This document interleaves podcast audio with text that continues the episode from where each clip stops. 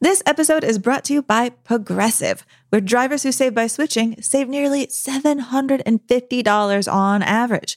Plus, auto customers qualify for an average of seven discounts. Quote now at progressive.com to see if you could save. Progressive Casualty Insurance and Company and affiliates. National average 12 month savings of $744 by new customers surveyed who saved with Progressive between June 2022 and May 2023. Potential savings will vary. Discounts not available in all states and situations. Life is a highway, and on it there will be many chicken sandwiches. But there's only one McCrispy. So go ahead and hit the turn signal if you know about this juicy gem of a detour. Hello there, it's Jameela Jamil. Take a deep breath. Let your breath out slowly to the count of six. One, two, three, four, five, six. Do you feel better? Well, on my podcast, I Weigh, this month we'll be exploring ways to tackle mental health and feel better with guests like Simon Sinek from the Optimism Company, therapist Vienna Pharaon, comedian Neal Brennan, and many more. Listen to I Weigh wherever you get your podcasts. Hello, everyone, and welcome to Unspooled. I'm Amy Nicholson, and that silence you hear is Paul Scheer being on location shooting the current third season of Black Monday. Uh, he's on location somewhere, and uh, I don't even know where. I was trying to send him like a singing candygram with a scary clown, and I can't. I have no idea where he is, but he will be back. And uh, in lieu of having Paul here with us to talk about contact, we thought that we would play actually a special episode that we did live stream over YouTube early last year during the pandemic of a director that we love very much. We decided that we would take some time and we would uh, celebrate a film called Big by Penny Marshall, a director that we adore. Penny Marshall, I think, is one of the absolute greats, and I could talk about her all day. So I'm really happy to keep talking about her in this special episode on Big that we streamed on YouTube. It's a very eclectic show. This is not going to be like an unspooled, unspooled where we're like, da, da, da. We're going to talk about everything in the order that we do. This is just anything rules, whatever we thought was really interesting, talking about the movie Big which perhaps we should do an episode on uh, in full later on. Because honestly, I think this movie really, really holds up. I think it is spectacular. Uh, so without any further ado, let's bring on the big.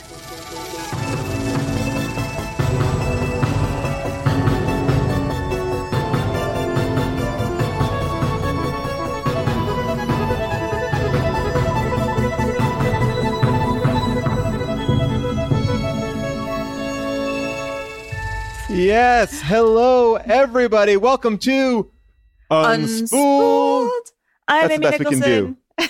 I am Paul Scheer, and this is a big experiment. Uh, Amy and I do this podcast. It's called Unspooled, and every week we watch a movie from the AFI top 100 list. These are supposedly the best movies ever made, and Amy and I go through, we watch them, and we determine whether or not they are actually the best movies ever made, and some of them not so great. I would argue that uh, Tom Hanks is a star of one of them that should not be on that list, which was Forrest Gump. I mean, Amy, you would agree with that, I think, right? I would say that Tom Hanks is the star of two of them that should not be on that list. I'm going to throw in Whoa. Saving Private Ryan.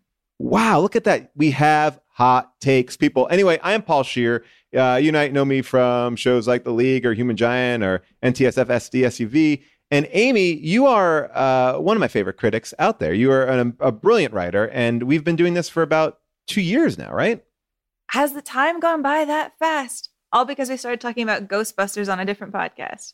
Yes, and then we followed it up by having a very intense conversation about uh, Tommy Wiseau's The Room, which I believe is a film that should be on the AFI Top 100 Greatest Movies of All Time list. Because when you make a movie that bad, it needs to be on the list of the best movies. You can't, you can't, you can't do that. No one else can do it as good as Tommy. I mean, I would put that on your gravestone. Paul Scheer, he died arguing to take Saving Private Ryan off the AFI Top 100 list and replace it with The Room. I stand by it. I mean, it's a lot of words to put on my gravestone, but I stand by it. Uh, tonight we are talking about Big. Why Big? I don't know. Tom Hanks obviously has been in the news, uh, but we wanted to do something that we thought would be a fun movie to watch and talk about. Little did we know that Big, this movie that comes out directed by Penny Marshall in 1988, is super disturbing. I remember it so fondly. Not anymore. I mean, this movie is I mean, there's some great stuff, but there are some whoa moments. They don't make kids. I, as a as a dad now, I have a three and a five year old. I uh, I watch a lot of kids movies. They don't make kids movies like this anymore. There's they not some. should. They should. Big is one of my all-time favorite movies, and in fact, I would make a strong argument for putting this film on the list because Penny Marshall is a director who is incredibly beloved to me. Yes. And if it's not big, we put on the list, it's going to be a league of their own, if not both. I would But make Amy- arguments for both of those. I mean, don't you feel like that would wreck the whole AFI list? I mean, there's no female directors on there. Do you really want to break that Keep glass ceiling? I want to Uh, shatter that black that glass ceiling. Uh, we're going to talk about Big in a little bit, but um, we want to talk a little bit about Tom Hanks. Obviously, we all know Tom Hanks. Uh, he's the biggest star of all time, and we on this show have talked a lot about. There's another like kind of ubiquitous actor that has shown up a lot in, in AFI films, and I was noticing a little bit like, oh, I think he's like Tom Hanks. I'm not the first person to say this.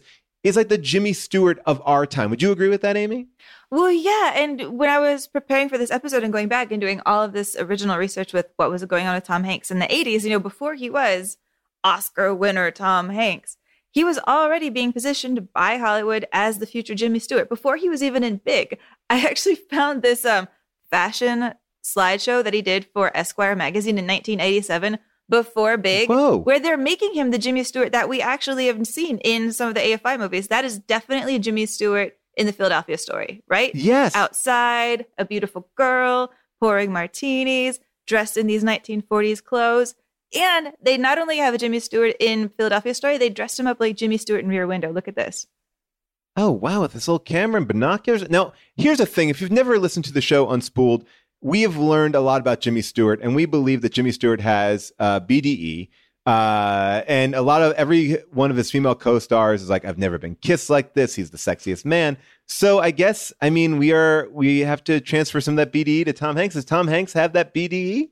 Tom Hanks has BPE. Tom Hanks has a big piano energy. That's what we're going to see.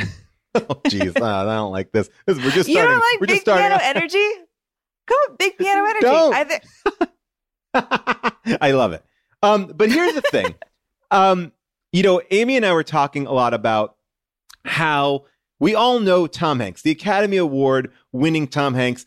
He is hilarious. He's a great dramatic actor, a fantastic producer. But we wanted to kind of show you some Tom Hanks that you don't know. This is kind of like behind the closed door of Tom Hanks. And Tom Hanks is in that energy, or not in the energy, in that era where you could kind of launch a movie career by being a guest star in some popular TV shows. So I pulled some clips and Amy pulled some clips, and we want to kind of show you a walk down Tom Hanks lane of things that you may never have seen Tom Hanks do. And I want to show you the first time I ever met Tom Hanks, uh, which was on Family Ties, which was a multicam sitcom starring Michael J. Fox, if you don't know it. And um, Tom Hanks played uh, Michael J. Fox's uncle, Uncle Ned. And Uncle Ned is an alcoholic. And that's what we find out in this episode. He's like reoccurs in the first and second season a bunch. But this is the scene that is forever burnt into my memory. There's a, a certain baking product used. And whenever I use this baking product, I think of Tom Hanks. And I hope now this is burned into your brain too. So take a look at Tom Hanks as Uncle Ned on Family Ties. Yo, Uncle Ned, are you okay? I'm fine. I'm, I'm fine. I'm fine. Let's see. Now, there ought to be some alcohol in here somewhere. Oh, what have we got? Marinated artichoke hearts. You ever have a real good artichoke high, Alex? Cut it out, Uncle Ned. You, you really don't need this. Ah. Oh, oh, oh, oh. Here we go. Now, it may not be Miller time, but it is vanilla time. Who's looking at you, kid?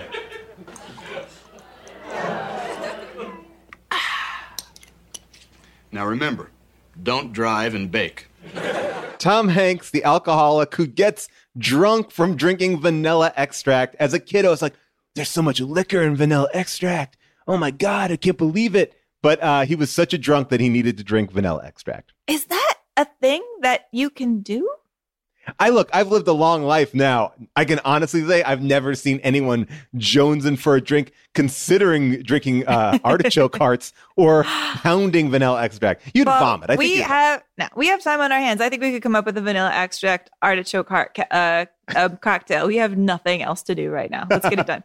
okay, well, I pulled a clip from Tom Hanks's very, very, very first movie. The very first time that Tom Hanks was ever seen on the big screen, it was in a movie that was a slasher knockoff trying to capitalize on that Halloween money. It's called He Knows You Are Alone. This is from 1988. Too bad they don't have a roller coaster. Thank God for small things. Don't you like to be stared, Abe? No. Most people do, actually. I mean, like to be scared. It's uh, something primal, something basic. Horror movies and the roller coasters and the House of Horror ride. I want to go on that next. And you can face death without any real fear of dying. It's safe. You can leave the movie or get off the ride with a vicarious thrill and the feeling that you just conquered death. One hell of a first-class rush. Don't tell me you're a psych major. Oh, a good deductive guess. I'm most interested in fear, the emotion of fear. For example, why after seeing Psycho were so many people afraid to take showers? Not me. I never saw the movie. You were afraid, right? You bet. Fear fascinates me. People pay to be scared. When you think about it, it's really ridiculous. Give How me something. ridiculous. That's the word I was looking for. Amy's been a little edgy lately. She's uh, getting married in two years. Oh. And she thinks some maniac's following her around. No. Guilt. Freud would have a field day with that. You see, now you have a professional opinion. Thank you. Is he a big man? Let's just forget about it, okay? No, no, no. Answer my question. Is he a big man? Yes. Definitely sexual. Um, I pulled that clip for a couple reasons. Please tell me all of them. okay. One, well, he's really only in the movie for like four minutes, so it was gonna have to be that or, or nothing. Yeah. Uh, two, um, he is a big man. He's got that big piano energy, and I Oh, thought that cool. established it. Three, he says some really brilliant stuff about horror, actually, that I love. And I love that he says it so early on in kind of the rise of the slasher genre coming back and conquering the world. Four, he's at an arcade, which made me think of big. And five, the ultimate reason why I picked that clip is because this was the way that people saw Tom Hanks for a really long time before before Splash and Big 86, 87 started to turn around. They thought that he was just this like flip, sarcastic guy who got all the girls and was kind of like a cocky, brilliant asshole, which is Yeah. so different than the America's Dad we- image we have. I wanted to go all the way back to the beginning. Well, are you also saying he's kind of like the um, the Jamie Kennedy of uh, the Scream franchise, kind of just laying it down? I mean, he kind of has that vibe right there. He, thank you for making that illusion. I really appreciate. This is why we. do this. Anytime I can bring up Jamie Kennedy, I will. But you know, Amy, you talk about him being a real coxman, a, a cocky coxman. I'm going to tell you. Mhm. Did you know that Tom Hanks is also known for his karate? Take a look at this clip from Happy Days, where he challenges the Fonz to a fight. Now, I guess in this episode, I don't know what happened, but the Fonz is now like a straight laced dude. Here's just one moment of it. It's great. I'm not afraid of this bozo. It's just not worth it. What is he? He's a he's a bunion on the toe of life, right? He's uh Hey! here. You forget where the park was last night? I was busy. Busy, busy, schmizzy. All right, right here, right now.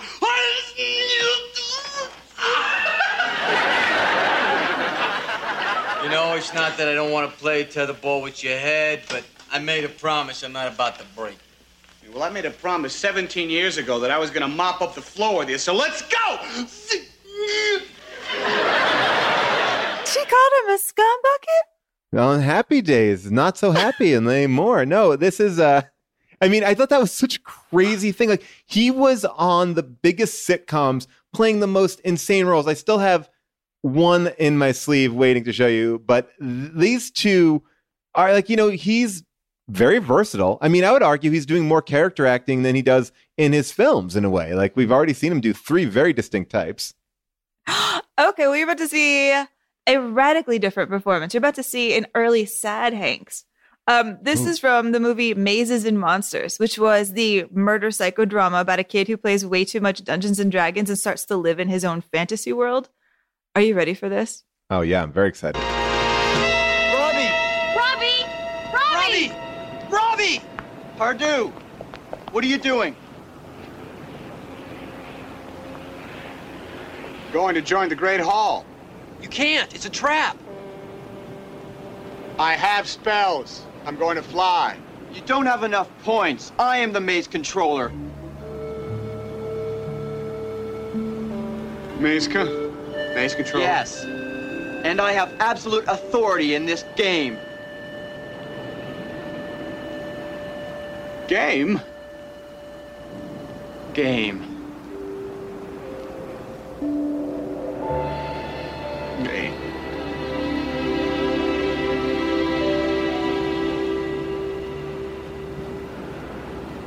What am I doing here?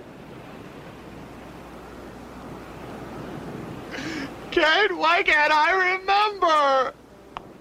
Oh my goodness, that's like a like an after like a like a was it like a after school movie or whatever it was. Those like that's like the one where the kids uh, get together and they actually create like fascism one time, like the wave. Uh, that's really Ready Player One action. that's amazing. Wow, wow, wow, wow. Tom Hanks turning in He's some going good for performance. Oscar. He's getting that Captain Phillips cry on. By the way, I want to talk about uh, something that people are talking about in the chat room already. Uh, people wanted me to mention that Henry Winkler and Tom Hanks do have a real life beef. That is a scene uh, we showed a little bit earlier of Tom Hanks as the karate guy. It wasn't because of that Happy Days thing. You know about this at all? No. Um, he basically got Henry Winkler fired from Turner and Hooch. Or I'm, I'm kind of calling this from the head. Either he got him fired or was miserable to work with They have a hooch beef? they had a they had a hooch beef and so i think recently they have they have like settled it but henry winkler the nicest man i've ever met in my entire life sat down and had like lunch with my parents nice uh would only talk shit on tom hanks so you know that it actually like really affected henry winkler like so i love it i think they've made it up now but it is worthy of mentioning that the only person that has a beef with tom hanks is the ultimate nicest guy in the world um and it is also worth mentioning that the makers of Dungeons and Dragons did not approve of Mazes and Monsters that Tom Hanks film, and I, I suppose they have yet to approve of it. They should approve of it now. Uh, Amy, I'm gonna I'm gonna end on one clip that I thought was amazing.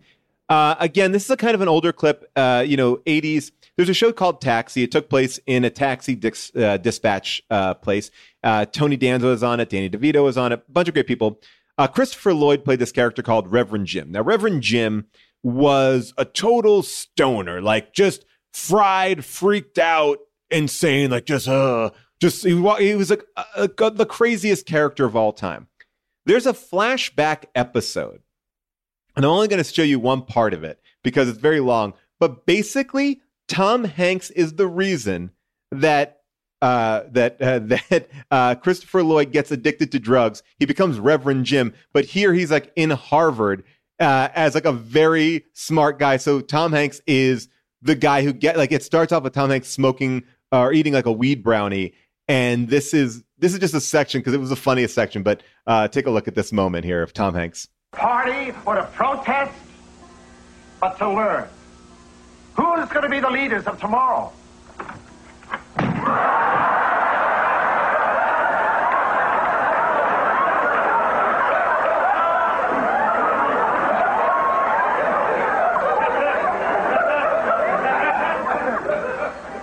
How did you guys meet me here?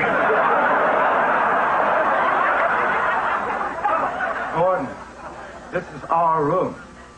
I thought the ceiling looked familiar.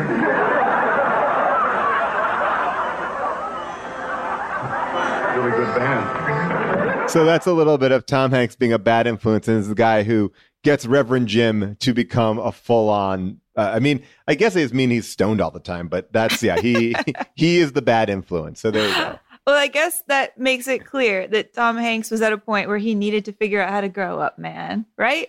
Yes, gotta- and by the gotta- way- he's got to get it together.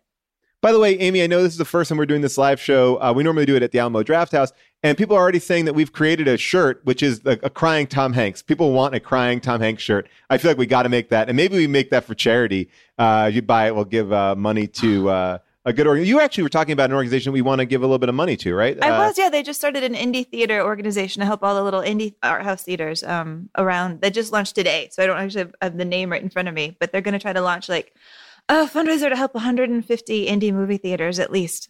Uh, I love keep that. help them stay open, which matters. a That's lot amazing. To me. Th- that crying Tom Hanks looks so much like that one. Oh, I never watched that show, and now I'm going to get in trouble. Dawson's Creek, right? Oh my gosh, the best. That yes, yeah, the- come on. ah, oh yeah. yeah. you're right. They have a similar like Cry face. Yeah. Yeah. cry face.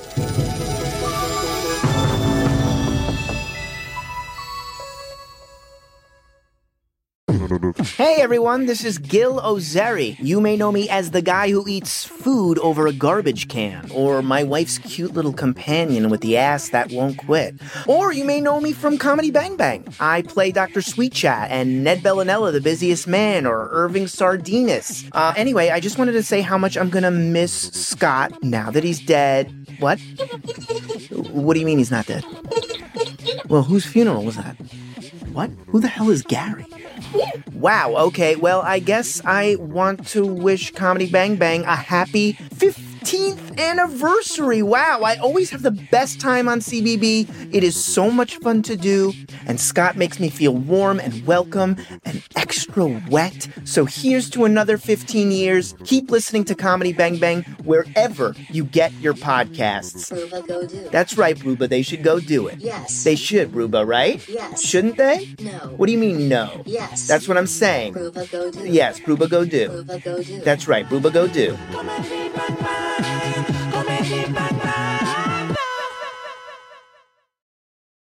Before we get into our big conversation about Big, which we both watched recently, and we're going to kind of peel into it and, and talk about all the positives and negatives. Um, there is one person that out there that uh, that feels like this is the be- potentially the best movie ever made. Uh, that it, this is hands down. Again, there's a lot of people as we when saw it here. People talking about Splash. People are talking about uh, all these other Tom Hanks movies. Oddly, not a lot of people talking about his dramatic work. People really respond to like the '80s comedy Hanks. Um, and there's one person out here that believes that Big is not only his best movie, but maybe the best movie ever. Um, so she's going to come on in just a second. But I want to see again from uh, people out there what are you guys, uh, what are y'all thinking about right now, like as far as Tom Hanks movies that we haven't talked about yet? Uh, Joe versus the Volcano is the one that you love so much, Amy. I really love that movie. I really want to watch. I've been meaning to try to watch that movie again this week because it feels like it would suit my mood. Do you know? I mean, it's very much a movie about hearing the worst news you can imagine in your life, hearing that impending doom is about to be beset upon you, deciding to do the most generous thing you can do with that time, sacrifice your life, as Tom Hanks says he will do by do by throwing himself into a volcano to save an entire island nation. And this idea of doing a film that's about trying to do the best with the situation that you're given. It, it's nihilistic and also it sounds beautiful right now, and it's it's the mood I'm ready for. Oh, and here, uh, you know, and I want to talk about that in, uh, in one second because we have our guest here, Lauren Lapkus. Welcome. Uh, Lauren. Hi. How Lauren, are you? we are so excited to have you. Obviously, people know you from uh, shows like Orange is the New Black. You also have this great new podcast called Newcomers, where you guys are watching Star Wars, which is uh, an amazing podcast. I Thank love you. wild. I love wild horses, and of course, uh, Freedom. Uh, but you love Big. Big is your favorite movie. Is that right? It's my favorite movie of all time.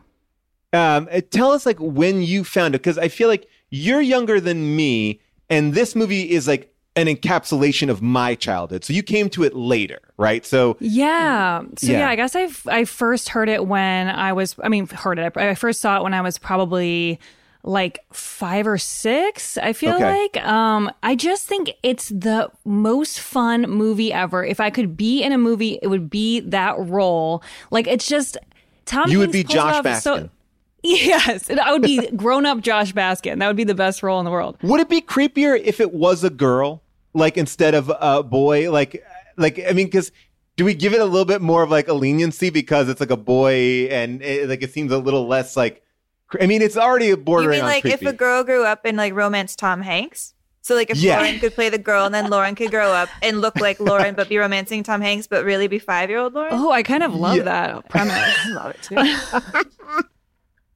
But yeah, I kind of do think it is weirder if it's a girl. Like the thing about the way this movie works, I feel like it took people like till now to start saying that it's a little weird that he kisses Elizabeth, per- Right. has sex with Elizabeth Perkins or whatever. Like when I was growing up, no one ever questioned that part. But I do. No. Have you watched Blank Check recently? Yes, blank check written by this guy who wrote. If you're in the Hollywood circles, or not even the Hollywood circles, there's a screenwriting book called like Save the Cat, and the idea Yeah. of Save the Cat is like on the first you know page, your your first five pages, your character has to do something like saving a cat from a tree to show that they are a good person, and then you could do whatever else you want. This guy came up with this theory, and he wrote this movie Blank Check, which is a bonkers, like kind of a batshit movie. Well, my favorite thing about it is that the kid kisses like the grown woman who's like a bad person. I can't remember what her role is, but she Yeah. kisses the kid at the end, and I was like. Someone posted it recently, and I remember watching it when I was growing up and just being like, "Cool, he kissed her." And like now, it's like, "What the fuck is he? Why is he kissing her? Or why is she Well, look- kissing him? This is like so weird." We just did um we did uh Holy Matrimony on how did this get made. And Holy Matrimony is a young Haley Joel Osment and Patricia Arquette and he's an Amish boy. She moves there. They have to get married because like through some weird you know, 80s movie or that's 90s even 90s movie Oh, convention my he gets married. So they have like a kissing scene. He's like, "You're my wife. I love you." But he's like like uh like he's like 8 and she's like 30. And he like I have to watch just- that now. Oh, Holy Matrimony, directed by Leonard Nimoy, Spock from That's uh, Star Trek. amazing. Directed by Spock. Oh, yeah, he- is this Yes. like Spock's attempt to understand what love and marriage is? I'm trying to Well, understand look- why you would dedicate months of your life Did to making he- this movie. Did he direct Three Men and a Baby too? He did indeed. I just Yes, learned that. did. Why is what was that detour? Oh, sorry, it was Joseph Gordon-Levitt, not Haley Joel Osment. Sorry, my mistake. Oh, okay. JGL. I'm still sorry. interested. Yeah, I mean it's still pretty good. yeah, no, uh, yeah, he look, he um, Leonard Nimoy was like a really good director, or not a great. I mean, he was popular. He directed Star Trek, and um, I once was going to put him on my sh- a show, like a prank show I had, and his agent uh, was like, "You can only have him on the show if you somehow can highlight his erotic photography." And uh, we couldn't find a way to do it. You couldn't that. find a way. I could find a way. I'll figure it out. Wait, so you got to look at Leonard Nimoy's erotic photography? I'd love to hear about it. Who are the it was, subjects? it was sort of like this person was obsessed with it was like a positive prank show. We were trying to make their day. It was called Make My Day. And we are going to bring Leonard Leonard into her world. And she loves Star Trek. And so like the thought was we could bring her into an erotic photo gallery, but then that just seems super creepy. Like it was like also That's like a, so a network show. Like we didn't want to creep her out. And like have him approach her like, hello, do you like my Uh, I erotic took these photos. um, That's creepy. Lauren, like so a lot of people out here have, have been telling us like what they love, like whether it's Sleepless in Seattle or, or You Got Mail. A lot of people think that he is a, a monster in You Got Mail. But um, are you willing Oh, to? Yeah. I mean, we forgive a we forgive a lot in these '80s movies. I mean, there's we a lot forgive of, a lot from the time period, and we also forgive a lot from Tom Hanks. I'm like, I'm willing to let him get away with anything at this point. Oh, yeah. I love him. He's just so fun to watch. Yeah, A thousand percent. Like if I had to be murdered, but the person who needed to murder me hired Tom Hanks to murder me instead, I wouldn't even be mad about it. I think It I'd would be fairly exciting to die that way. Like, oh shit. right? like a Tom Hanks Tom- murdergram. I'd just be like, cool, goodbye. Tom Hanks out there murdering people, but no one ever suspects him. Uh, would you be going on? Would you be fine to say like if uh, uh, Saving Private Ryan or Big? You would pick Big over Saving Private Ryan. Oh, f- yeah, Big all the way. Big is the fun movie. He gets to play with toys. He's a great character. The character is so likable and amazing. Here's my question about Big, and I want to hear Okay. what you have to say about this. So I've watched it like a million times. I don't, and I don't watch a lot of movies over and over again. So this is really like a special movie to me. But I've started to think more about it lately. What do you think happens when he grows up for real? Do you think that he like is cool and like keeps his childlike heart, or what do you think? Hmm. I have thought about this a lot because I think we actually we know something about what's going to happen to him as a, as as a kid. So, okay, he gets back to his life. He's 13. It's 1988. When it's 1998, he's going to be 23. He's going to be living right by New York. He absolutely becomes one of the first dot com millionaires. Absolutely. Oh, Gets on that you're web really early. In fact, I even have a picture that I like found somewhere that we could find, you know, like um that my guess of what's gonna happen to him because you see that he, when he's a kid, invents a proto iPad. He invents that like electronic comic book. It looks Essentially the Kindle. Like a That's- Kindle. Yeah, Victor Torre, yeah. He's gonna get in, he's gonna make a killing. And then I think he wastes his life from that point on. I don't think he elevates to become like a real proper like Bill Gatesian type. I think he's just one of those weird millionaires who checks out and then eats a lot of Soylent. That's my bet. My theory on it is um, by the time he turns 23, someone is able to connect the dots and they go, You've been delinquent on your rent for the last 10 years. We're suing you. He gets caught up in a legal battle and he dies penniless. He never gets to live his life. he is they, he never paid that rent and it's all the interest just drags him I right hate down. that idea. there is no paper trail. I mean, I, I like, I mean, and I'm, I'm, I'm so willing to forgive everything in '80s movies, but like, it is funny, like that he doesn't give a social security number and gets a paycheck, and he, he and he pays his rent with like no, he has nothing in his bank account. He doesn't have a bank account. Like he's totally fine. He gets a huge loft in New York. He orders Yeah. everything. He somehow has credit cards. Like ugh, we can't think about it. and this all happens in, within six weeks. I mean, nothing happens that Yeah. quickly. Um, No. Lauren, what do you think happens to him? Well, okay, I've thought about the idea that maybe he reconnects with Elizabeth Perkins, and so she's what, like f- fifty or something, Okay, and yeah. he, he's like thirty. I don't know. I don't- can't think of their age difference, but um, that could That be a feels right. fun path to take, like Okay, the yeah. romance rekindling. As now he's like, "Hey, how are you doing? What's been going on?" now I think she probably has gone like into a mental hospital or something because Mm-hmm. she just has the, watched a person turn into a child. And meanwhile, his mom has had her child missing, and he called from a kidnapper. He has a kidnapper. There was a grown man in her, her son's underwear in her house. Like she's been losing it for the last, you know, rest of her life because she's now trying to figure out what happened and who that was. And then Josh grows up to look like that guy. How do you make sense of that? All right, well, let, let me tell you. Did you know that there was an alternate end that they actually shot for the film?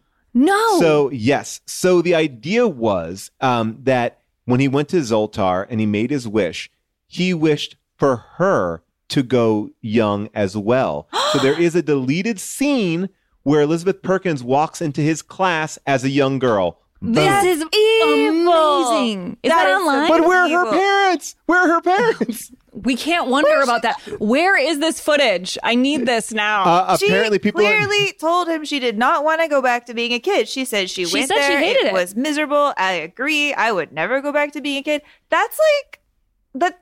I what is? I don't even know what I call it. It's not statutory rape, but it would be like time clockatory rape to like it's be complicated. forced to go back into your youth.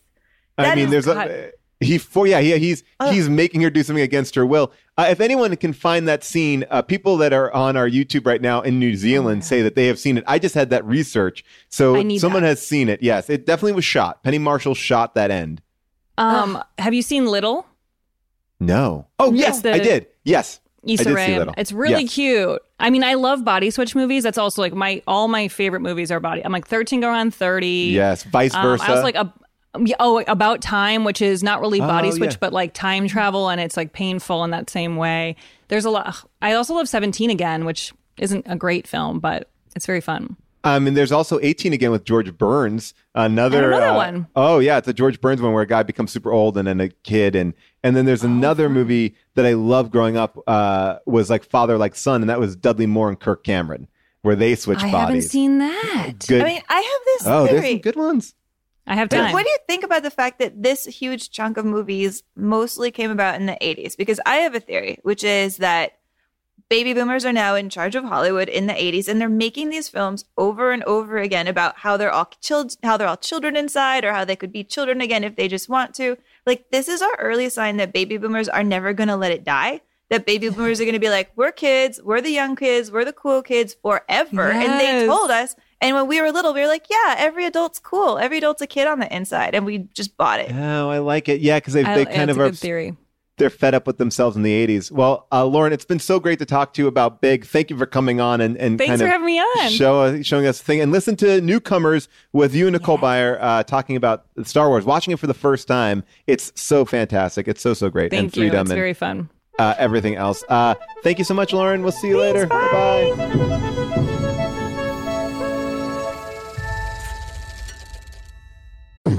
Hey everyone, this is Gil Ozeri. You may know me as the guy who eats food over a garbage can, or my wife's cute little companion with the ass that won't quit.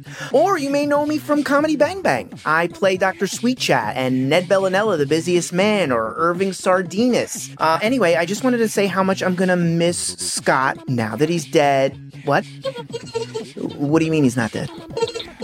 Well, whose funeral was that? What? Who the hell is Gary? Wow, okay, well, I guess I want to wish Comedy Bang Bang a happy 15th anniversary. Wow, I always have the best time on CBB. It is so much fun to do, and Scott makes me feel warm and welcome and extra wet. So here's to another 15 years. Keep listening to Comedy Bang Bang wherever you get your podcasts. Ruba, go do. That's right, Ruba. They should go do it. Yes. They should, Ruba, right? Yes. Shouldn't they? No. What do you mean, no? Yes. That's what I'm saying. Ruba, go do. Yes, Ruba, go do. Ruba, go do. That's right, Ruba, go do.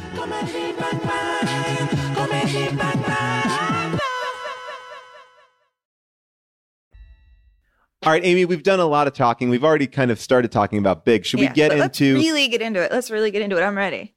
Okay, great. Well, we start off every episode of Unspooled by giving you some of the details of the year, and I'll start that way right now. The year is 1988. George W. Bush defeats the Democratic candidate Michael Dukakis in the U.S. presidential election. Ollie North is indicted by a grand jury on charges of conspiracy to defraud the U.S. government for his involvement in the Iran Contra affair. Prozac leads the market for antidepressants, and crack addiction reaches an all time high. People magazine's sexiest man alive is John F. Kennedy. And on TV, premiering this year are The Wonder Years, Roseanne, Kids in the Hall, and Murphy Brown. The popular movies are Rain Man, Who Framed Roger Rabbit, a movie that you believe belongs on the AFI list, uh, Twins, Die Hard, Beetlejuice, Coming to America, and today's film, Big. It's not on the AFI Top 100 list. Um, but this is a crazy great year. 86, 88 are huge movie years. And this is like, I mean, that that's amazing. Uh, let's take a, a little watch of a scene from Big.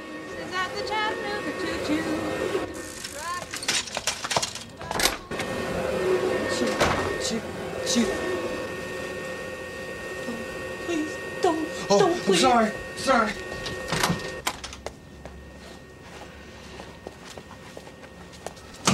Mom, it's me. It's Josh. Mom, I'm grown Stop it! Mom, Stop! I made a wish last night. I turned into a grown-up, Mom. I made this wish on the machine. away! Go and it turned me into a grown-up. It was last night at the carnival. My birthday's November 3rd. Mom, I gotta be in my history test. Here, take the purse. You can have anything that's in it. Go away. My, my, my, my, my, my, my baseball team is called the Dukes. Um, uh, I made this for you. Who are you calling? Ah! I have a birthmark behind my left knee. You bastard, what did you do to my son? I am your son, Mom. Where is my child? Mom. Where is my son? Mom. Straight up horror movie scene. Amy, uh, Big, tell us who's in it and what's it about. Big. It is the story of Tom Hanks playing a young kid named Josh Baskin who goes to his Zoltar machine, makes a wish that he can be big again, grows up as an adult, has a romance with Elizabeth Perkins, learns to be really cool at designing toys. And I'm sorry, I'm really caught, still caught up in that scene that we just watched because do you know what horrifies me the most about that moment? What? When he bursts in the house is the way she clutches at her shirt so that he can't see down her blouse because she thinks this strange man has broken into her house to rape her. She, oh, that is, I never understood her fear completely until right now. this movie is obsessed also with a lot of breast looks. A lot of people are are getting a lot of shots at breasts. Like the mom's covering her breasts. They're talking about the teacher's breast. Then he gets to touch Elizabeth Perkins' breast. He gets to look at Elizabeth Perkins' bra in a scene. There's a lot of a lot of breast work in this movie. There's a lot of Uh, breast but- work in this movie, but there's a lot of like, I think just that clip alone shows how wonderful and masterful this film is. You have the physical comedy of him breaking that little tchotchke as he's like Yeah. exaggerating and trying to yell and trying to scream. You have the beat in the script where he thinks that she's screaming because he has to go wipe the mud off his shoes. You're inside his kid mentality, the whole beat of it. You have her real, thorough, freaked out anger and panic. Like there's real emotion that scene. You know, I think a lot of these like 80s body swap kind of comedies are like, it's wacky and Big makes it horrific a lot of the time. But what I think, I think the reason why this movie has an element of horror or maybe creepiness to it is the acting is so good. That's Mercedes Yeah. Ruehl, who plays his mom. She's amazing. She won the Best Supporting Actor Oscar for The Fisher King, uh, but also just a great uh, Broadway stage actress and a film actress. But she's playing it so real. And Tom Hanks, I, I mean, I will talk about this movie a lot, but Tom Hanks is fantastic in this movie. Like he played this part so well. Penny Marshall did this amazing thing where she had the actual kid who played the younger version of Tom Hanks do the scenes before Tom would do them. So he would watch the kid do the scenes so he could kind of steal, I mean, not steal, but like watch how he would approach them so he could actually use that to inform his acting. And I think it really it makes a big difference. I think that like we see this a little bit in Jumanji and stuff. I don't think that they're doing that as much, but you can see like when you really adopt a character, how you can transform. And Tom Hanks totally is a different version of Tom Hanks than what we showed. That cocky kind of coxman of uh, of 80s TV. Yeah, I mean, I think Tom Hanks makes a better kid in this movie than most Hollywood actor kids playing kids their their exact age in movies. Do you know Mhm. what I mean? Because a lot Yeah. of kid actors get the kid kind of sucked out of them and they play tiny adults. And I usually go insane in a lot of kid movies because the kids are either way too smart for their own good or way too emotionally sensitive and empathetic about how the world works. And kids often seem incredibly phony to be in films. And to have Tom Hanks come in with just that pure mix of like fears and hopes and excitement and terror all of the kind of unattractive emotions that you might even think a young boy's trying to hide he just he also plays them he plays a boy who is willing to cry who a 13 year old who's Yes. going to cry which he just absolutely nails Just that. like his character in Monsters and Mazes, Amy. Just like that sweet, sweet cry. I know. I did New pull York up City movies. actually because like right after he freaks out his mom, he goes and freaks out his friend, and I pulled up a still of his friend's traumatic cry face because that's just Yeah. it's also good. Look at that. Look at that. Look at the fear. That is a fearful are- kid. They're good acting here. I also think, you know, Penny Marshall does a really good job of of I think capturing these really nice small moments. And the moment that really gets me and it makes me so sad and I, and I remember it so viscerally. Like this movie I haven't seen in I don't know, 3 decades I feel like. But I remember so many of these scenes and when he is left alone in that hotel in New York when Yeah. his friend like drops him off there and he's just alone. And the hotel is disgusting and he's got to make his bed and he's never really been by himself before you know and he's hearing the the the sounds of gunshots out the window and stuff but it's it's such a sad moment. You see him like really just fall apart and cry and i don't know i just really i really like love that this movie takes time for that and and i think the whole like the first act and the and most of the second act are really like great about embracing that like real these real moments Well, yeah, I mean, the New York that he shows up in, he basically shows up in the same New York as Midnight Cowboy, right? He's Yeah. like, I'm young Joe Buck walking into the city, getting a bad hotel with a TV that's chained to the wall and hearing gunshots and being really freaked out and having a rich older woman like me. Amazing. but I was thinking that uh, in that scene, it kind of got me thinking about how part of the gift of Tom Hanks's body language, I think as an actor just in general, is the way that he sits down. And so I pulled together a couple freeze frames of him sitting down in this movie because he mm-hmm. sits in a way that you get why he got an Oscar nomination. Here's the first one. Look at him sitting on the steps, knees kind of knocked in, feet twisted to each other, hands in pockets, sitting like a child, sitting in his room again, sitting Yeah. awkwardly, clasping. I like this one. He's sitting on his knees in an office oh chair wow thousand percent absolutely relate to that. Um, here he is sitting nervously again, scared on a bench, which made me realize why this man was cast in Forrest Gump. Because look at this. oh look at that He's great just bench Forrest work Gumping. It's the same bench sit, same knees, same Oh, wow, feet. yeah. He brought his big feet into the Gump world. I He's a, love he's that. A, it's a big sitter. He's a big boy. I mean, there's something about these movies. We talked earlier about how there's all these body switch movies. I mean, from you know, um, and this one seems to be the best. I mean, I think you could probably make an argument that the Jennifer Garner one, 13 going on 30, Mhm. is uh like up there as well. But there's so many disposable ones, and I think that this one it goes deeper than just like you know party like they enjoy the party of it but then they also just have real real real emotions um but i think what i was kind of blown away by was how many like 80s conventions are in this movie that you see now in things like stranger things like i think in my childhood i was so upset that my walkie talkies wouldn't work to connect to my friends. Like everybody in an 80s movie was on a walkie talkie it was like "Eh, these things don't work more than four feet. Come on people. Like unless you had like some uh, industrial strength walkie talkies here. Well, yeah, and as a person who's spending her quarantine playing an old 8 bit Nintendo emulator that I got, I was Mhm. really taken with the video game that he plays, the kind of type Oh, yeah. in, like, choose your own adventure. And I have a theory about it. I have a theory about it because the movie opens with its very first shot is of the wizard, right? And I Yeah. do tend to believe that your first shot of the movie says something incredibly important about, you know, where what your theme is. Like you're trying to pay attention, you're trying to like get eyeballs on the most important thing. So I want to look at this um, first shot of the game, this wizard that he has in the video game, because I want to ask you this: like, Melt Wizard, his first action. Do you think that this video game is kind of connected in some sort of astral plane to the Zoltar machine, where Zoltar, a wizard trapped in a box, kind of like this wizard is trapped in a box, it feels under attack. That either he somehow angered a mystical god. Are you saying, Amy, that video games are are poisoning our youth? That they're like they're activating some sort of witchcraft? If you play witch, if you play video games, you are you are upsetting the the psychic balance of the spiritual world. Is that what you are uh, your hypothesis is? Yes. I don't want to get ahead of myself, but I do find this movie kind of falls apart for me in uh, in the in the later part of the film. I just think it gets a little. It kind of doesn't know what it's doing at the end. I feel like um, as much as the beginning, I think kind of feels perfect. Um, but like when he does go back to that wizard scene when he's an adult, like you're expecting him to learn something. Like he goes back and he's like, "Oh, use the thermal detonator." It's like, the fuck? What does that mean? Like, what did you learn? Did that what you learned? Like, it's like that should be like a moment. Like he learned something. Like he problem solved. But it Yeah. just seems like he's playing the game. Yeah, because like you know, if it was Matthew Broderick, he'd be like, "Oh, the only way to win is to not play." He doesn't learn that. He's just like, "Oh, I have a weapon that I didn't know that I had, or I wasn't even thinking of. I got a weapon." Like, is is a thermal detonator? You know, because he learns he has a weapon. His cock. Mm-hmm.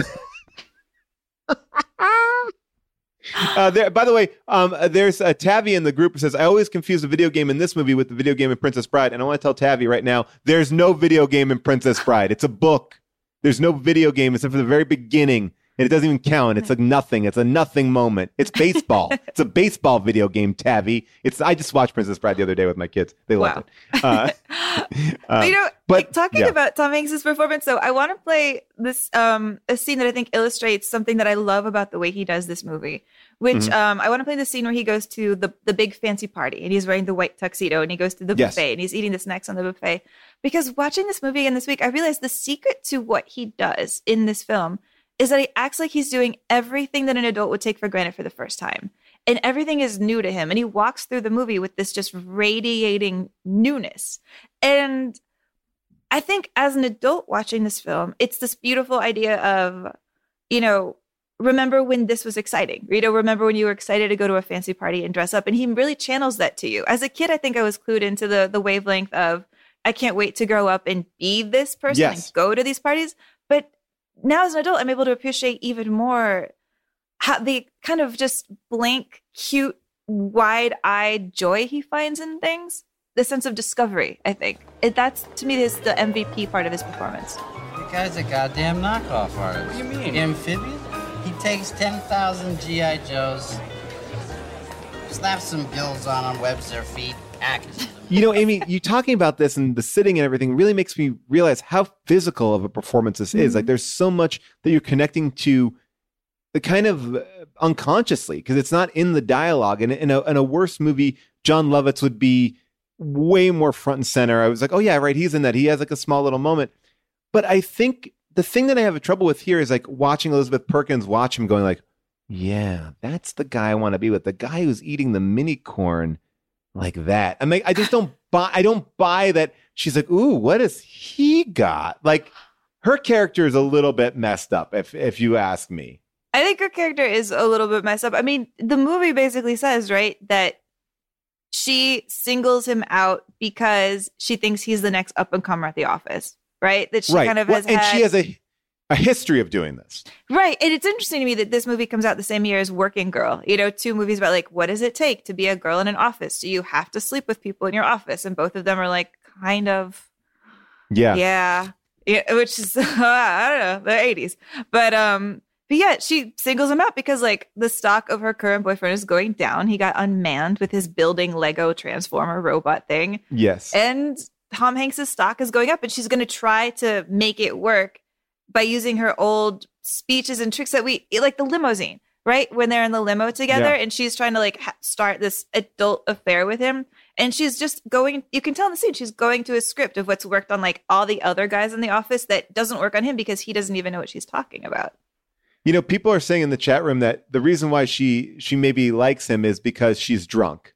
Um, so maybe let's look at the look at it through the lens of that as well. I mean, She has been drinking. She drinks a lot this movie, man. oh, she's drinking and she's smoking. I, I love a kids movie where you're seeing people just light cigs, just Yeah.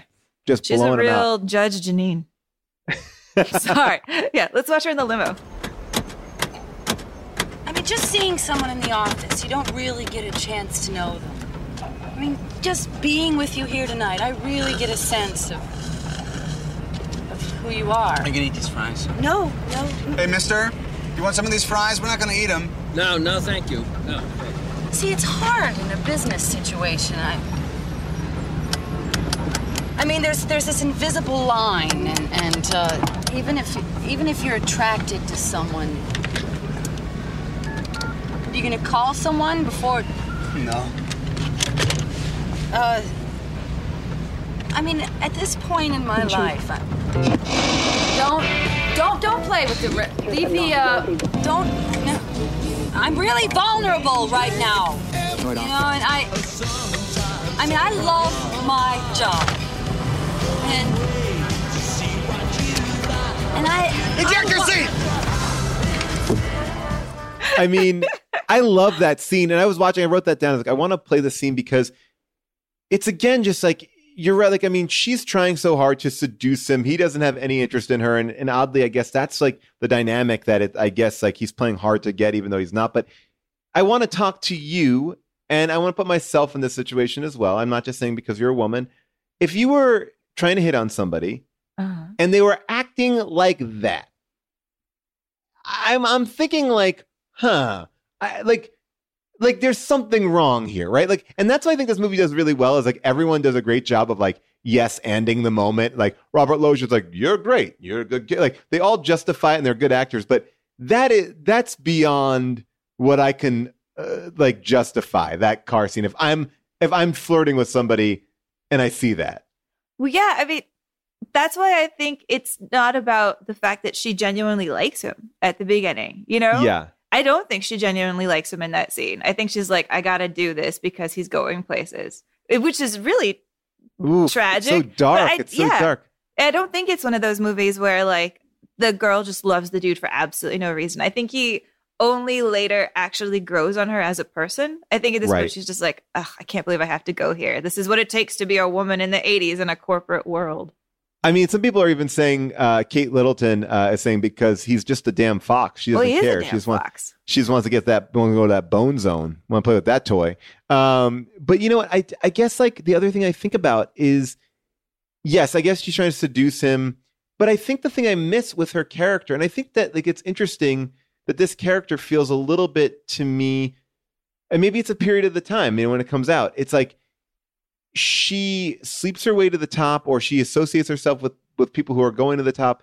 And at a certain point i never really see her like really fully embrace like her child side. Like i i don't feel like she just kind of like once they have sex she just kind of brings them in. She's like now you're going to be an adult like me. But she doesn't ever like loosen up that much besides the trampoline scene which is a second after this Eh, like you don't really see that much of her like like oh now i have a whole new perspective on how i do business and actually i don't need to sleep with anybody anymore because i have great ideas like in my in a weird way i want that to be her character arc like No, that he helped true. her Because they do kind of they do that thing. I mean, I want to show a picture of our the very first time we see her in the movie where she looks extra old. Because Yeah. they do that thing where it's like, I'm the uptight woman and my hair is all back. And now that I'm in love, it's loose and it's bouncy. But look at the way she's costumed here, right? She's not just old for the 80s. She's like dressed as it as if she's Rosalind Russell from the 1940s. You know, she oh looks right she's costumed incredibly ancient. And there was this whole fashion thing in the 80s of like 80s by 40s, which is a Google search I look all the time on eBay because you can find really cool 80s clothes that are made to look like the 40s, the Blade Runner by look. the way that is uh, very much uh, a lot of the wardrobe on Black Monday. We are rocking 1988 right now in the show, and June was in the Oh. show last night and was wearing something almost identical to that. oh, I white. love that. And you get to eventually put clothes on too, right? I when do. Uh, yes. So sometimes, yeah, when- I'm not like oh half naked, yes, I get to put some clothes on. But suits But aren't yeah. as good as that. But yeah, there Yeah. is a thing where I think they've costumed her to be to kind of be even more timelessly ancient, you know, to look like um I mean we we do know from Josh Baskin's point of view that or Perkins or Baskins Perkins. We don't we know that from his point of view as a kid, even as a kid, he likes older women. So it's not strange for him to like her. I mean, look well, older very women. It's sort of like I think a lot of the times. Uh, yeah, I guess Well, you're mean, right. Look He at, like look older women. Yeah. Look at that. Look at that. Look how much taller she is than him. She likes men who Right. can drive. He he digs older women. He's into milfs very young. Okay. All right. I you know what? You've just actually opened my eyes. By the way, speaking of MILFs, this movie is PG, not a 13 in here, uh, straight up PG, and they get the they get a fuck out. Like I mean, there is uh, like I mean, they like they're like there's some stuff going on in this movie that is surprising for a P for a PG. I remember like when I saw Indiana Jones and Temple of Doom, that was PG 13. They ripped somebody's heart out, but this movie uh, this there's a lot more questions here, but I guess I didn't ask them when I was a kid because this movie is like I've never seen a movie that home run hits or line drives a ball right to me. This is my life. I grew up in New York, outside of New York City. I went to FAO Schwarz. I, every one of these toys from Photon, I this is like my life. I'm Really? there. I'm like, oh, like like without a doubt. Like this is my toy world. Everything is right about this movie for me. Like every poster on the wall, uh, the 1010 wins, I'm Yeah. there. And so, but like, I guess I never asked these questions, but when I watch it now, I'm like, okay, all right. I wouldn't show this to my five year old. So you're saying that Josh Baskin grew up to be you? Yeah. That's amazing. Um, Congrats. To No, him. no, no. yeah, yeah. Well, okay, but I mean, I want to talk a little bit about what Penny Marshall brings to this because I think it kind of ties everything we're talking about together. Because Mhm. if this movie was done in that classic '80s style Mhm. of like we were talking about this with Mesh, like oh, it's a chick with boobs and gazonga, and here we go. Yeah. I don't think it would have this lasting power. I don't think it would have this sweetness. Yes. I want to talk specifically about the sex scene between him and Elizabeth Perkins and the way in the way that Penny Marshall films it, because I think Penny Marshall, I think Penny Marshall really identifies with the Elizabeth Perkins character. To be honest, Hmm. like what it's like to be, you know, a woman making your own in the city and to be dating guys who are really immature, and what is your best option here, and the way that she shoots their sex scene you know, it's not through his point of view, like us as the camera looking at her boobs and being like, wow, it's my first Right. boobs. It's through us looking at both of them in remove. And it's as much interested in her reaction as his. And I think it's in, it's beautifully done. Let's watch a little bit of that.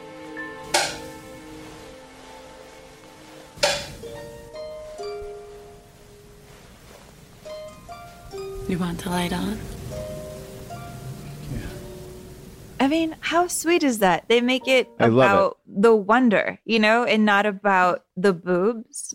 Yeah, I know. I I I love this scene, and this is why. Like my biggest problem with the movie, and I talked about this a little bit earlier, is from this moment on, because then he has sex with her, and uh, and I believe that scene is beautifully done, and I think this movie across the board is just really well done. But writing wise, he comes out of it and he's a different person. Like sex has changed him, changed him. Like sex has made him an adult. He drinks coffee now. He doesn't have time for his friends.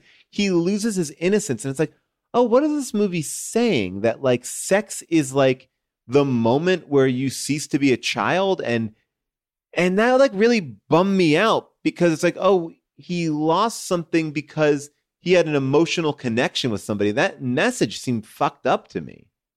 That is interesting. And it, it is kind of an either or. Like he either has to be with her and have her be his best friend, or he can be with his with his original best friend, that redheaded kid who's like in every single 80s movie on the planet.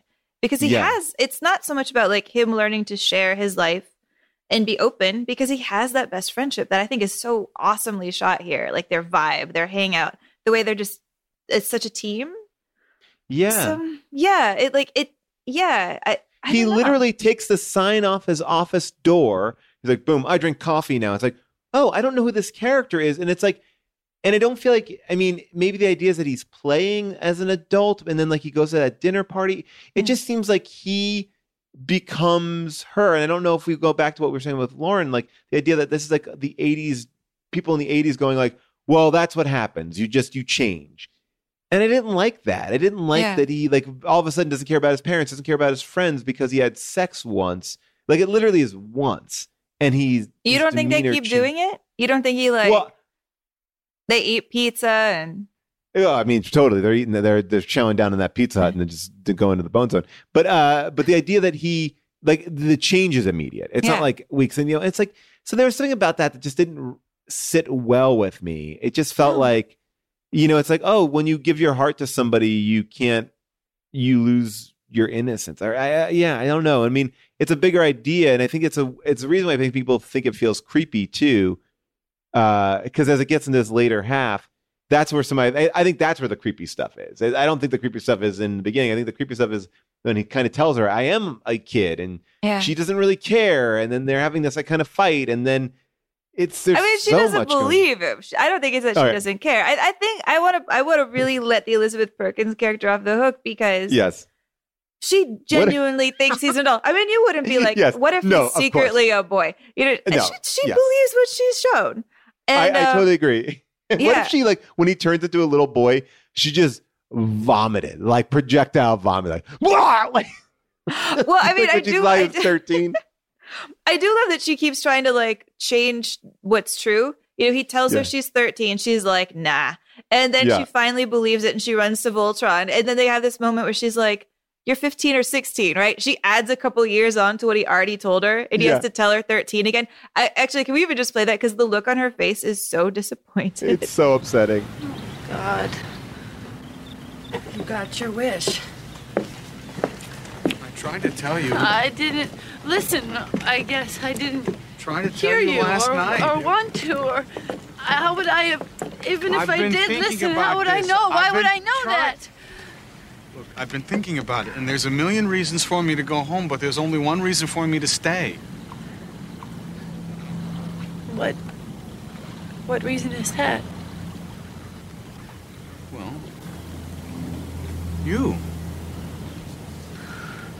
Oh, come on, come on, come on, come on.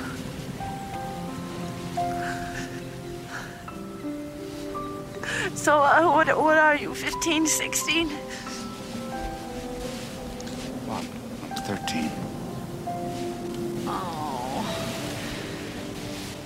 But again, it, she does a great job acting there, and uh, and you know she was supposed to kiss him on the lips. Elizabeth Perkins said, "Forehead, please," like at the end. But can you picture this movie? There's a moment in time when Tom Hanks was not going to be able to do this. He was busy with uh, some other films, and so they were like, "Let's not create, uh, let's not kind of create the same thing of like a Tom Hanks light. Let's go somewhere else." Yeah. And it was going to be Robert De Niro. Robert De Niro, uh, and uh, which is definitely not Tom Hanks' choice. And then on top of that, because Robert De Niro wanted to do like a kids movie, and he was friends with Penny Marshall. And then Debra Winger was the first person they offered the part to. So it could have been Debra Winger and Robert De Niro doing that scene. How old are you? Oh, hmm, well, eh, I'm like uh, 13, 13, 13, give or take 13. This could never back. work. This could never work. This works because Robert De Niro, well, this works because Tom Hanks is not a method actor. Tom Hanks was like, I tried to be a method actor, didn't work for me. I just act. Robert De Niro Mhm. would have to somehow become a child. He couldn't do it. No way. I just want to show you what I think the most implausible thing is in the movie. I do not Okay. think the most implausible thing in the movie is that this guy goes to a Zoltar machine and becomes short. I buy I think it. the no, the Not- most not thing is literally the last scene in the movie. Let's take a look at that. We don't. There's just like a still. The most implausible thing is that he gets back to his mom. He's a kid again. He's been gone and kidnapped for like six weeks, right? Yes. And then um the ending credits is that she just lets him go and hang out with his friend again. And they're just like Oh. walking down the street immediately. By Yeah, the way, no, that, that scene, they, you know what? They, I have a theory about this because I was watching it.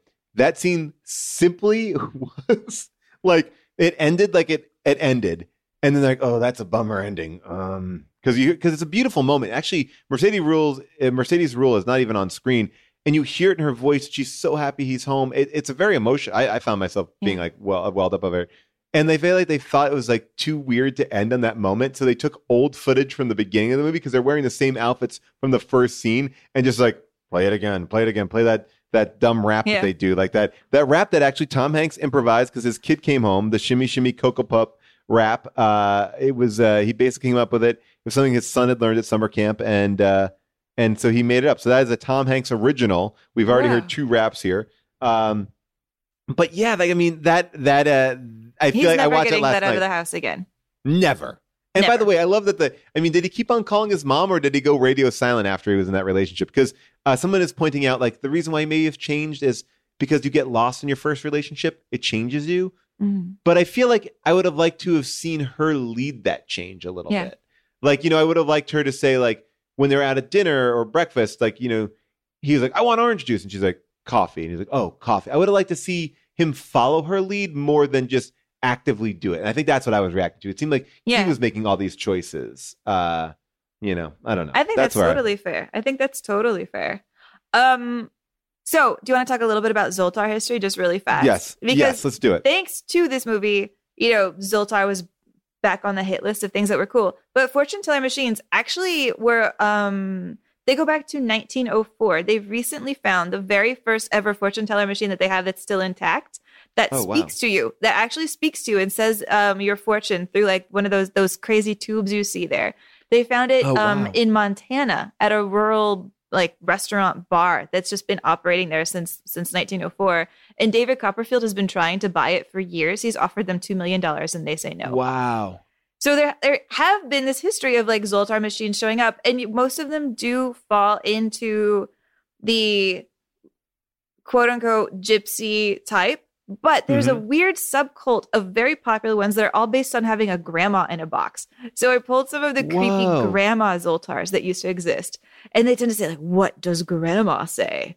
What does Wow. grandma say? What, does, does grandma say? grandma say?" And Whoa, again, I love grandma this. in a box. Now, I want okay, a grandma in a box.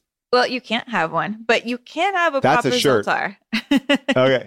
Oh, wow. Yeah, they are for sale. They are eight thousand nine hundred and ninety nine dollars. Not bad. Um, not bad. And when I went further looking around this website, um, it explained the plot of Big, um, as though Right. a robot was trying to explain what Big is about. Please read Um, some of this.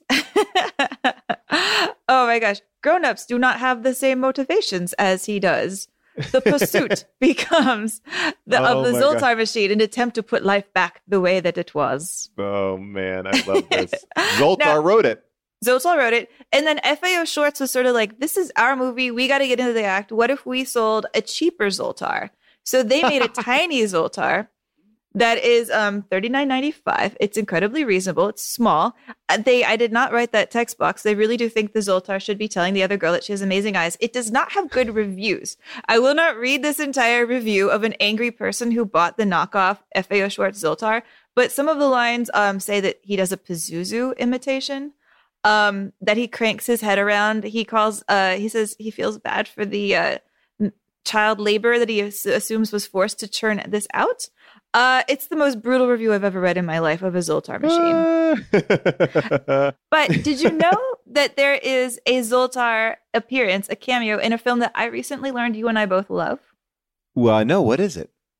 let me see if you can recognize it Oh, yeah. uh-huh I remember this.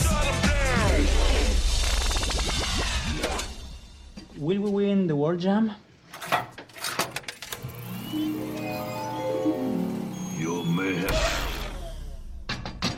Hey, hey, yo, Zoltar, hey, machine. Yo, give me my money back, man.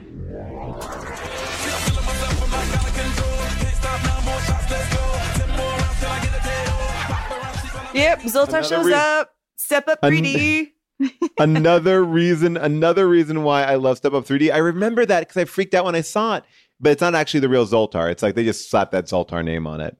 I know. What are you going to do? Um, Hanks did reunite with a Zoltar machine played by Stephen Colbert a few years ago. Oh, If really? you, yeah, if you want Yeah, to see how it. that went. If your soul is off the table, there is one other thing that would please Zoltar. Well, sure, anything. Will you read my screenplay? Oh, you have a screenplay. What's it about? It's about a carnival fortune telling machine, kind of an everyman. After he gets dumped by his fiancee, he goes on a road trip to find her, but ends up finding himself. Well, I kind of feel like I've seen that one before, and sorry, I'm not interested in playing a fortune telling machine. You fool! You're way too old to play me. I was hoping you could get this to Colin Hanks.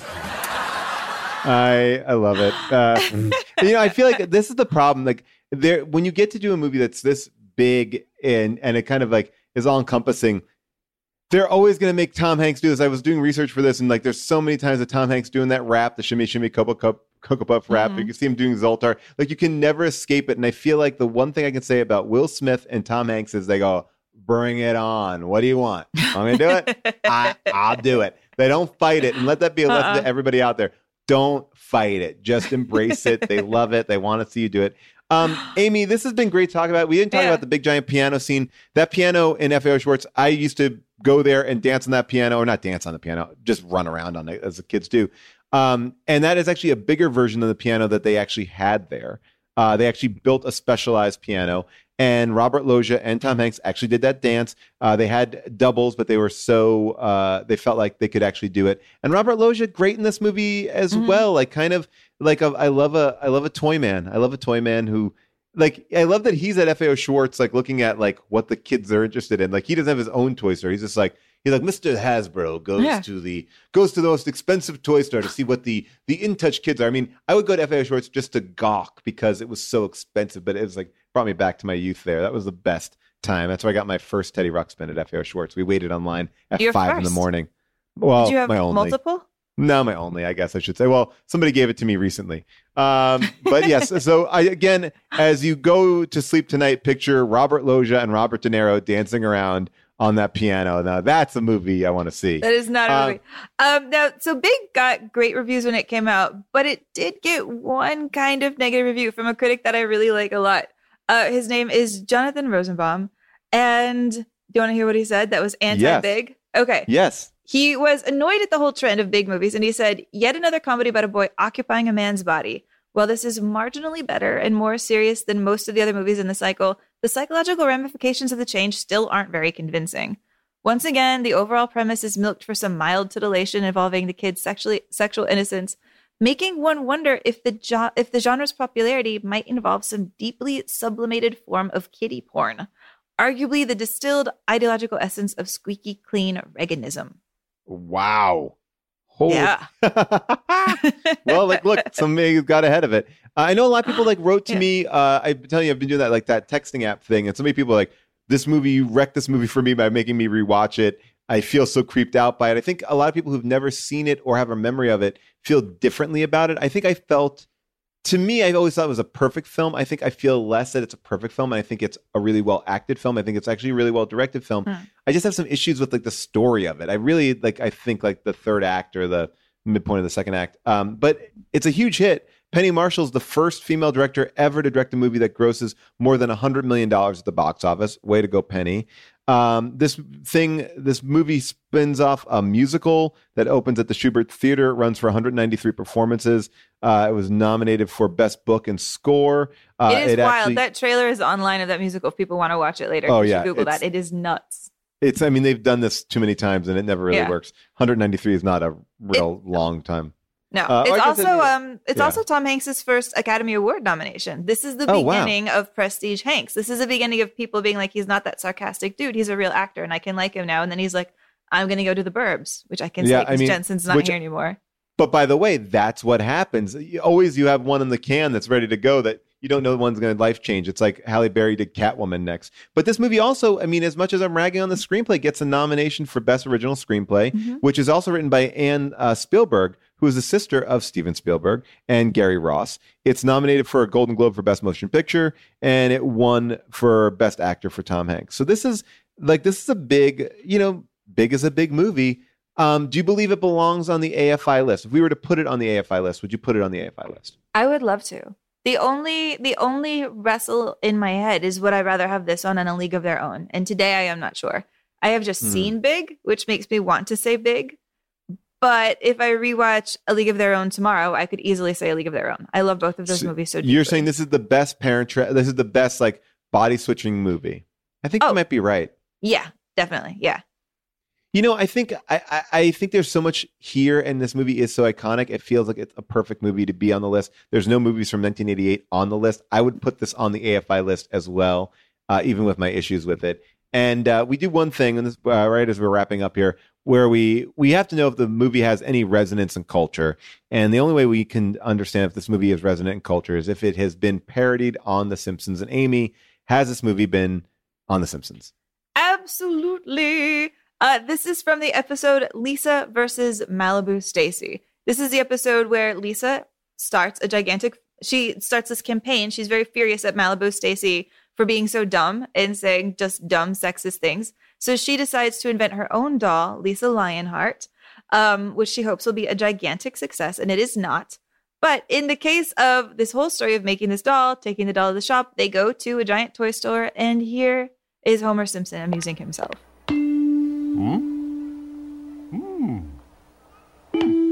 One, two, three o'clock, four o'clock, rock. Five, six, seven o'clock, eight o'clock, rock. Rock, rock, rock, rock, rock, rock, rock, rock, rock, rock, rock, rock, rock. We're gonna rock on the back, around the clock tonight. Thank you. Thank you very much. Oh my god, that's amazing! I love it.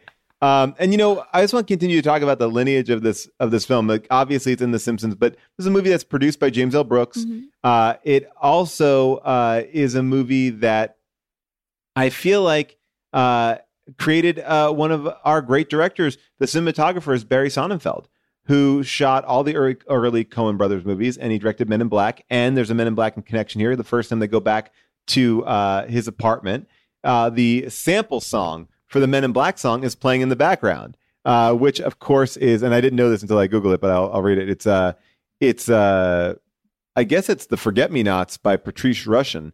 Uh, and that's that's uh, Patrice in the background. But when you hear it, maybe that's uh, I don't know. I just like that little Men in Oh, Black connection. MIB. Isn't that the song that they remixed to be the Men in Black theme song? yes, that's what I mean. Yeah, not the Yeah, Men in right, Black song. right, Yeah, that's right. That's yeah. right. That's right. Yeah, yeah, yeah. Forget Me Not. jam. Yeah. I love that jam. Um, Um, well, I have. I we should. I guess we should wrap up. I do have a trivia question for the chat. Ooh, if they, all right, great. If they can get this. In fact, I have two. I have two. Okay. I have two. This is and we'll give you something. We'll figure out when we'll get. We'll give you something. But we'll right. keep No track of it. googling. No googling. Question one: What is the name of the? You know, Tom Hanks has done many uh, remarkable achievements in his life. He's been nominated and won many Oscars, but he has only ever written one book. What is it called? Wow, I did not know he wrote a book. Mm-hmm. All right. Well, and while people are all right, while people are kind of giving in their answers to that, I'm going to say that there's a lot of love for League of Their Own. I would argue that right now in our comment section, League of Their Own, League of Their Own is winning over Big. Really? I mean, Yeah. I would love to have Madonna on. I, I, you know how much I deeply love Madonna. And we got another T Hanks on here. Goes down. Right. It was gotten. It was gotten. It was Oh, gotten okay. by the one and only Kate Littleton who hosts our trivia on the weekends. It is called Uncommon Type. It is a book of short stories, and the one thing that connects them is that they all are have a typewriter. Tom loves his typewriter. I had that typewriter app that he had where you can like write on your iPhone. Oh, and or Ariel also iPad. got it. Yeah. Hello. Hi. Yeah, it's a good one. oh, hey, there you go. That's awesome. Um, well, Amy, do you want to do one more trivia question? Let's see. Let's do one more, and like we'll all do right, another this one. is a speed right. round. Whoever gets this one first wins. Tom Hanks is a wonderful actor. He's accomplished many things in his life. He's also grown um, in his own stature.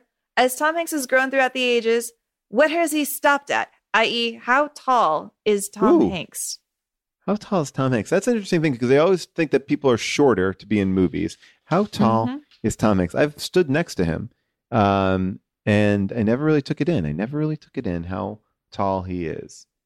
Uh, Amy, this has been so much fun to do this with you. Uh, to do this uh, uh, spool party, uh, and if Spool you guys liked Party. it- I like this name. Spool Party. Yes, people that you're not seeing uh, here is uh, Josh, our producer, the uh, the creator of the Josh Richmond uh, Music Anthology. Uh, there he is, right there. There's Josh and uh, Devin, our engineer, Devin Bryant, giving him a little wave there. Uh, working the working the whole boards and and all the stuff behind the scenes, and then Molly, who's been uh, monitoring the entire chat. Molly, want to give a wave? You don't have to give a wave, but you can. Uh, yeah, there's Molly and Molly's dog Birdie. Oh, yeah. Thank you guys so much. All right, so David Luong got the the answer. It was six feet even. Six Tom feet Hanks. even. That is a good Yes. classic number. That is exactly what I would want him to be. Well, everybody, thank you so much for tuning in tonight to our big, big show. Uh, this is so much fun, Amy. Uh, it was great. It's not, I mean, super fun to not be in the same room with you, uh, but I mean, I miss like we were there. seeing your face in the studio, so Yes. Glad we get to do this. I do too. Uh, well, thank you everybody for watching, uh, and we will see you soon.